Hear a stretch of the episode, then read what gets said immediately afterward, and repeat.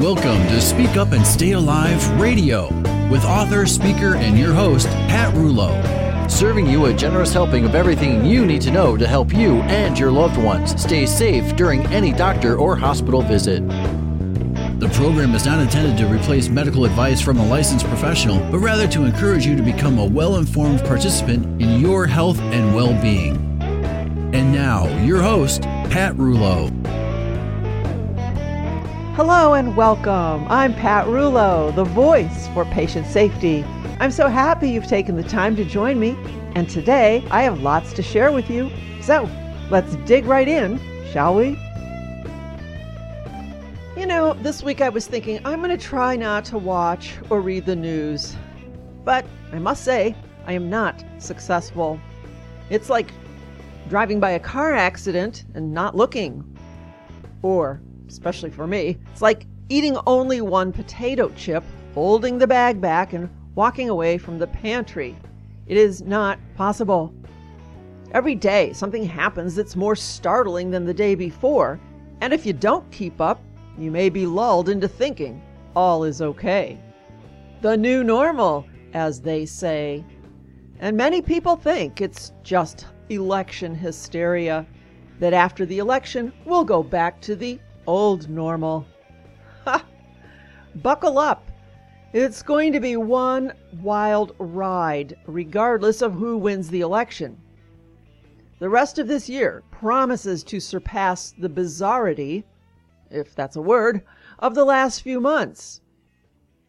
And so, thinking about the news and what's going on and election and all the crazy, it prompts me to think about the holidays. And here's my prediction Santa Claus is most likely not coming to town this year. Can you imagine the upset mall Santas? COVID Claus. wow. Depending on the outcome of the election, we may no longer hear the words Merry Christmas. God rest ye merry gentlemen will be banned because you can't say God. And why is it gentlemen? I mean, what about us ladies? Such gender bias.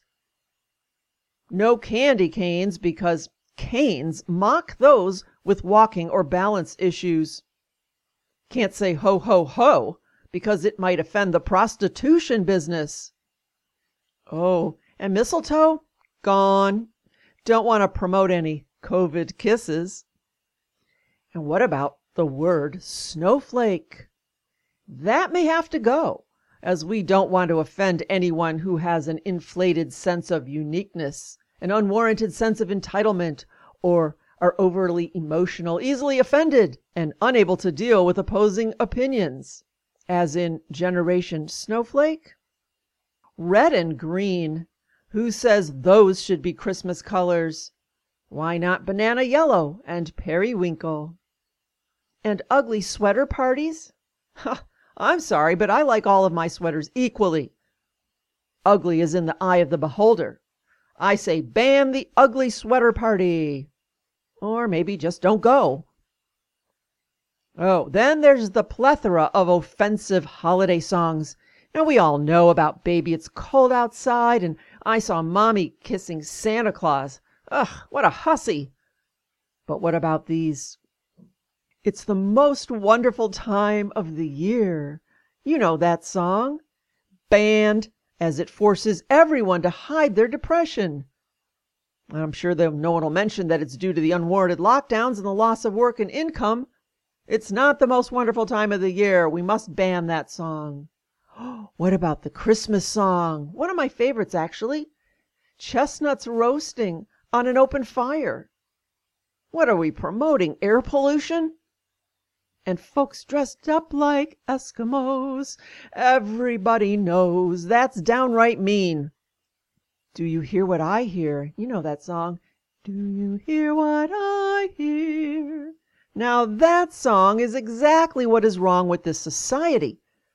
We all have unique life experiences that shape our views of the world, and we cannot assume that anyone will feel the same way as we do about anything. Why should I hear what you hear? Offensive doesn't do justice to how offensive that song is.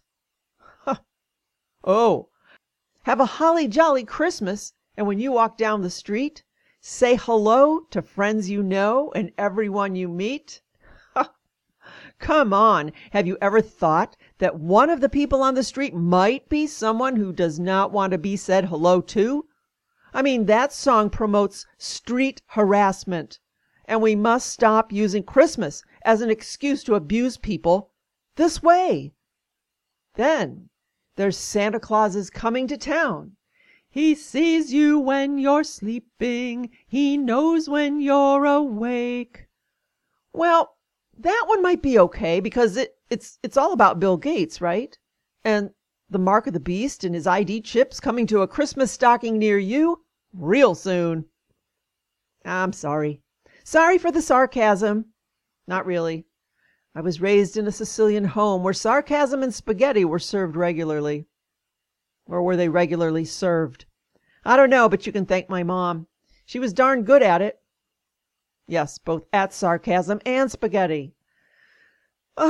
anyway, I spent all week thinking about how dark my recent show topics have been. I mean, who would have thought just a few months ago that the worst thing we worried about back then was hospitals where people weren't washing their hands and infections and medication errors and rudeness and arrogance? Oh, how I yearn for those old days. So I plan to lighten it up today with a conversation about I had no idea what it would be, but I just felt the need to go light. But then I watched a video from a nurse whistleblower and there it was, today's topic. Nurse whistleblower. Hospitals vaccinating patients by force without their knowledge. Yikes. Now think of it like this. You pull up to a fast food drive through and you are asked, Do you want fries with that? But now it has become, You do want fries with that. Or, You will have fries with that by Jeffrey Jackson, Health Impact News, September 14th, 2020. Now, because of COVID, the discussion around mandatory vaccinations, the lack of informed consent, pharmaceutical control of American healthcare, and an overall lack of health freedom is on most sensible people's minds and lips. The United States mainstream medical system and healthcare are failed establishments that have drifted away from healing to become profit based outlets dispensing inferior and outdated pharmaceutical products. The historical direction has been clear to anyone paying attention, and now it appears that the beginning of some tipping point has arrived. What it means and where it will lead is unknown. Yet, the status quo of business as usual is changing, moving forward as medical whistleblowers come forward and communities recoil against their loss of health freedom. In two short years, much has changed as a result of a countrywide mobilization fueled by the whistleblower admission of Dr. William Thompson, known as the CDC whistleblower. Dr. Thompson went public recounting in detail his experience about research fraud within the U.S. Centers for Disease Control and Prevention. The documentary film titled Vaxxed: From Cover Up to Catastrophe supercharged the focus on the CDC's troubled vaccine division and at the same time exposed a heavily controlled and censored mainstream media in the United States. Now, recently, Another medical health whistleblower made immediate waves by publicly recounting her continued experiences witnessing daily routine vaccine injury in U.S. hospital neonatal intensive care units, that's newborn units. Nurse whistleblower Michelle Roughton told of a callous medical system that regularly and inhumanely chooses to give the CDC's recommended vaccine schedule to premature infants causing massive increases in severe and life threatening adverse reactions. Premature infants. According to Roughton, the attending doctors and medical staff have made these routine medically incompetent actions into jokes to be laughed at on the hospital floor and in break rooms. I'm not going to go into all of that. That's a whole other thing there. But in the age of information, the incidences of whistleblowers are increasing. As health freedom and informed consent is eroding at breakneck speeds, those left with ethics, courage, and humanity within such a system are keeping quiet no longer. Now, a group meets on the first Friday of each month, a Pennsylvania chapter support meeting called Talk About Curing Autism. They gather to provide education, support, and resources for families in need. And at a recent meeting that took place during the first week of May, this nurse was filmed warning of forced flu vaccinations occurring in U.S. hospitals. In addition, this nurse gave possible solutions to the unaware, targeted public in an effort to preserve their informed consent and to avoid unwanted adverse reactions. According to the nurse whistleblower, she says, Since the Affordable Act came out, we are now, as nurses, required to ask every single patient when they come to the hospital if you've had your flu vaccine or your pneumococcal vaccine. If you say no to either one of those, in the computer, an order will generate that says we need to give you this vaccine. We don't need to speak to a doctor, it's hospital policy. It's now health department policy that we now have to give you the vaccine. The bigger headline making story was made as the nurse whistleblower continued.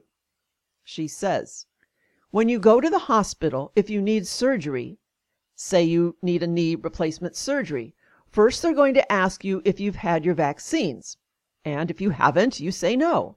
Then they're going to say that you need to sign this consent if you're going to have surgery. You need to sign a consent form. And in the consent, there's a word called biogenics or biologics. And if you sign the consent saying, I consent for you to give me biogenics, biologics, that basically means that they can give you anything they deem necessary, including vaccines. So if you say that you didn't get a flu shot and it's flu season, and you sign the consent saying, I agree to biogenics, biologics, they will give you a vaccine even when you're under anesthesia because you've already signed the consent. How do hospitals inform the patient they have just partaken in a medical procedure, immunization, having inherent risks without being given prior informed consent? According to the nurse whistleblower, hospitals approach the subject by telling patients the following Unless you go and get your medical records, you will not know you got a flu vaccine. Or the hospital may tell you at the end, oh, by the way, you're now covered. You've had the flu vaccine, or you got the pneumococcal vaccine. Is this really happening? Certainly people would be talking if it were.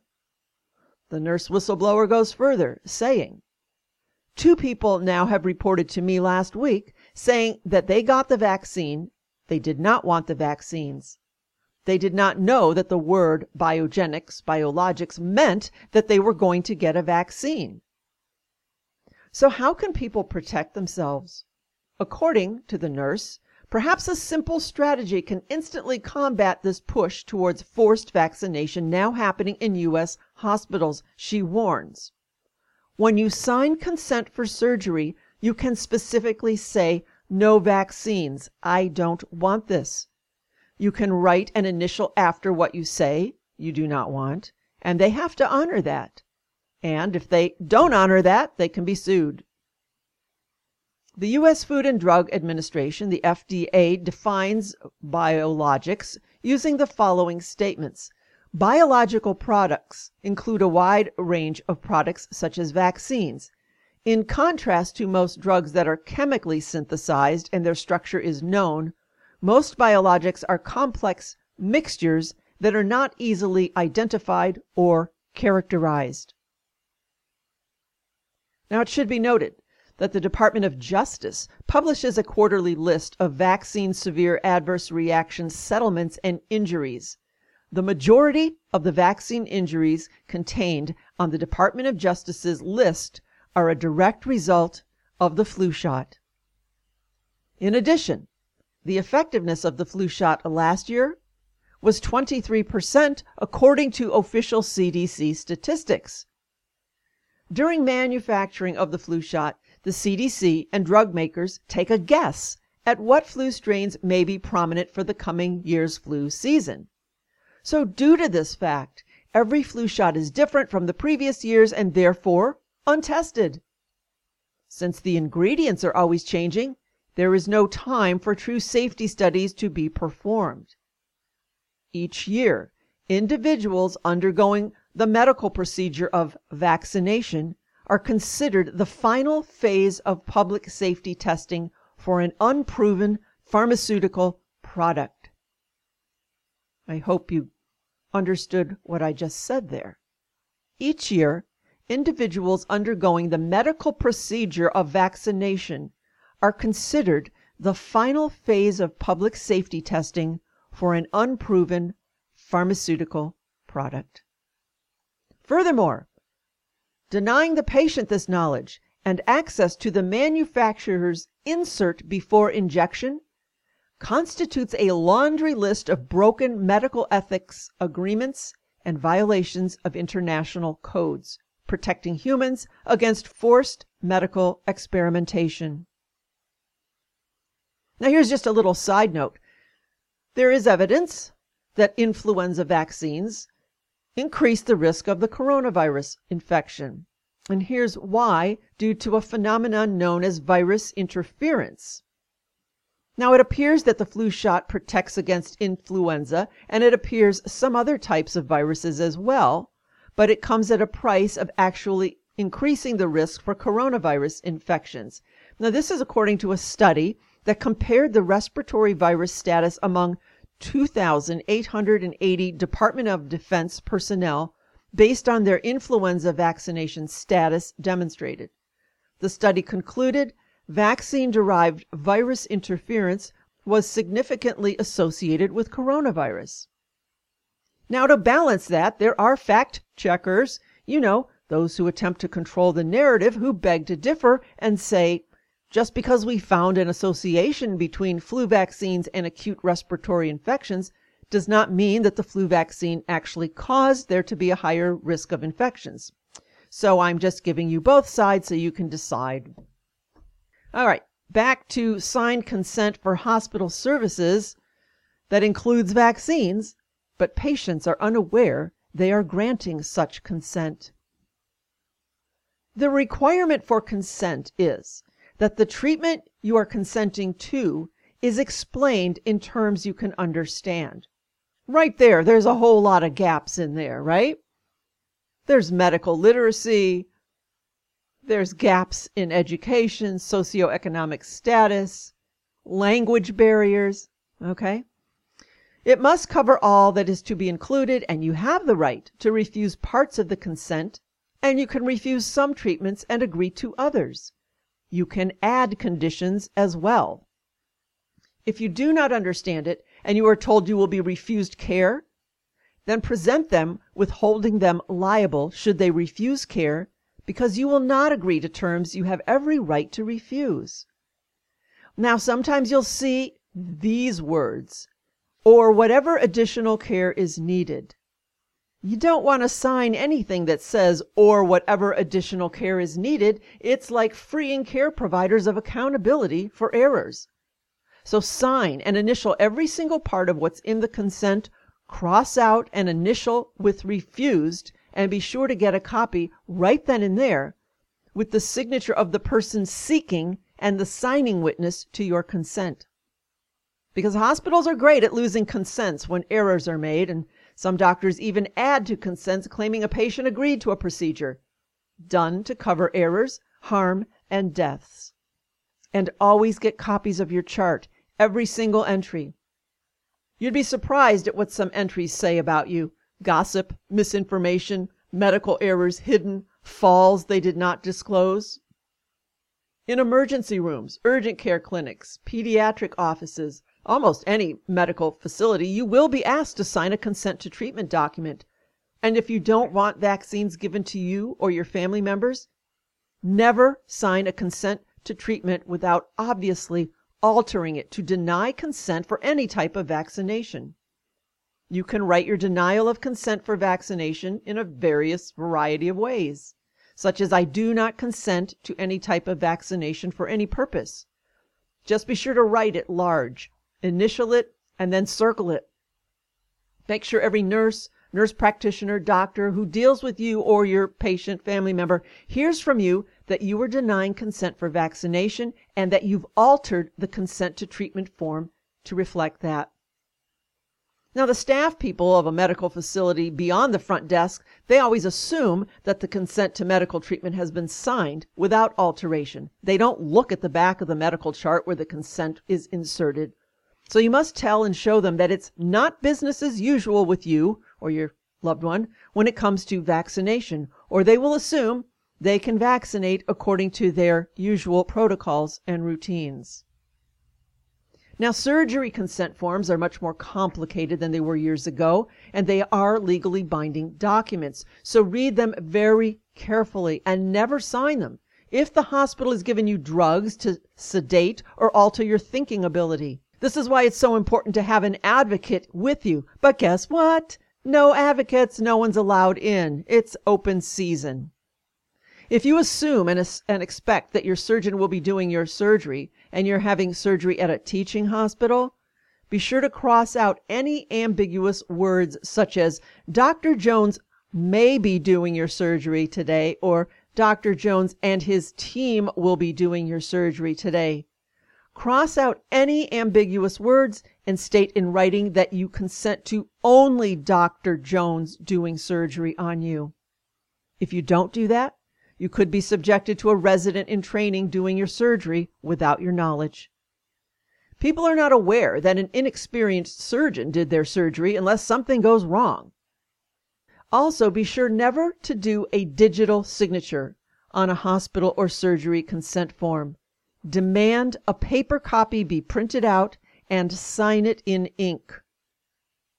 Informed consent is the most important and valuable right that you have as a patient under federal and state law. The healthcare industry very often violates that right. Knowledge is power, so consumer, beware. Now, someone suggested to me, you know, you can always just say yes when asked if you've had the flu and pneumonia shots. I think they also ask about the shingles vaccination. They don't make you prove that you did. Didn't hear it from me. Now, if you think all of this is overkill and unnecessary, well, you should know that a shocking number of people find out that vaccination was carried out without their consent on them when they were admitted to the hospital, sometimes without the doctor's knowledge, or on a child at the pediatrics office or the emergency room when the parent was out of the room for some reason, perhaps completing paperwork or meeting with the doctor, or a newborn baby taken to the nursery or newborn intensive care, even though the parents had signed paperwork to waive the hepatitis B shot at birth. Remember, going to the hospital should not be akin to a fast food drive through. Do you want fries with that is still a question, not a command. Do you want vaccines with that band aid for a stubbed toe? Should still be a question, not a command. I highly suggest that everyone, especially if you've been in the hospital or have had some kind of medical care within the past few years, call your doctor or hospital and request a full set of your medical records. As far as I know, you still have the right to those. Do whatever you have to do to get a copy into your hands and take the time to read them. You may even want to have somebody come over, somebody you trust, to review them with you. You need to know what's in them to correct anything that is incorrect and hopefully not find any surprises. And please, don't assume that the medical profession is looking out for you. What a horrible thing for me to have to say. But there it is, because you may not want fries with that.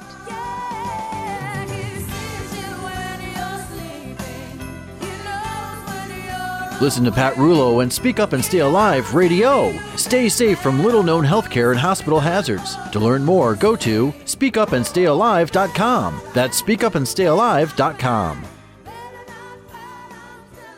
Head over to the website, speakupandstayalive.com. Get some copies of my books because they really are valuable should you enter a hospital situation.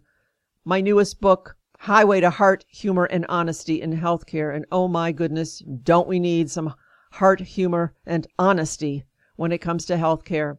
Visit speakupandstayalive.com. Until next week, please stay safe, happy, healthy, and sane. I am Pat Rouleau and I am the voice for informed choice and patient safety. The information provided in today's broadcast is for informational purposes only and was not intended for use as diagnosis or treatment of a health problem and should not be considered as medical advice. Want even more information? Purchase a copy of Pat's book at speakupandstayalive.com. Once again, it's speakupandstayalive.com.